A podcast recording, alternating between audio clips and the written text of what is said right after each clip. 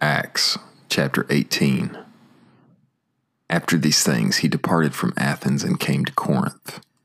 And having found a certain Jew named Aquila, a native of Pontus, recently come from Italy, and Priscilla his wife, because Claudius had ordered all the Jews to depart from Rome, he went to them.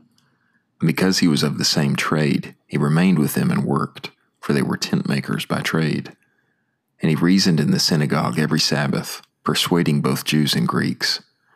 And when both Silas and Timothy came down from Macedonia, Paul was constrained by the word, solemnly testifying to the Jews that Jesus was the Christ. But when they resisted and blasphemed, he shook out his garments and said to them, Your blood be upon your head. I am clean. From now on I will go to the Gentiles.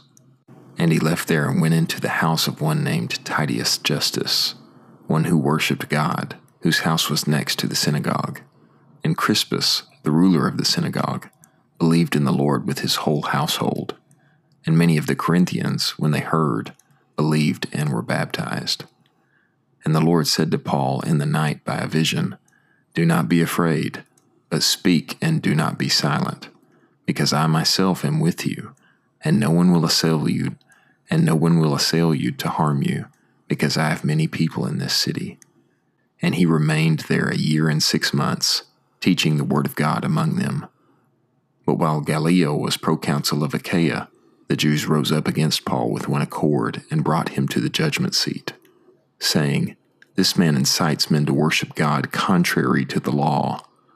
But when Paul was about to open his mouth, Gallio said to the Jews, If it were a matter of wrongdoing or some wicked crime, O Jews, I would for that reason tolerate you.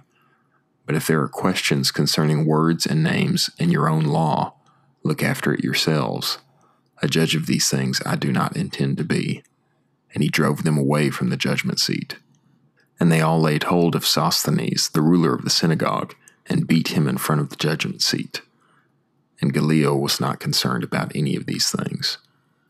And Paul, having remained there yet a considerable number of days, took leave of the brothers and sailed away to Syria, and with him Priscilla and Aquila, having shorn his head in Cenchrea, for he had a vow.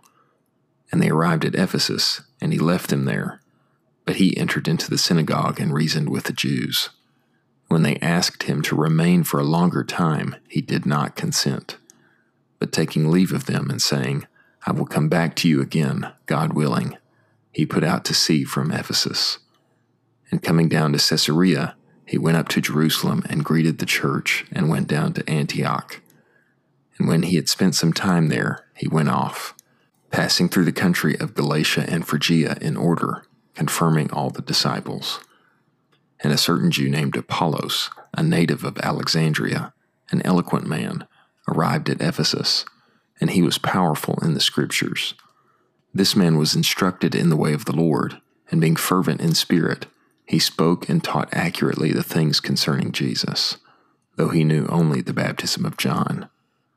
And this man began to speak boldly in the synagogue.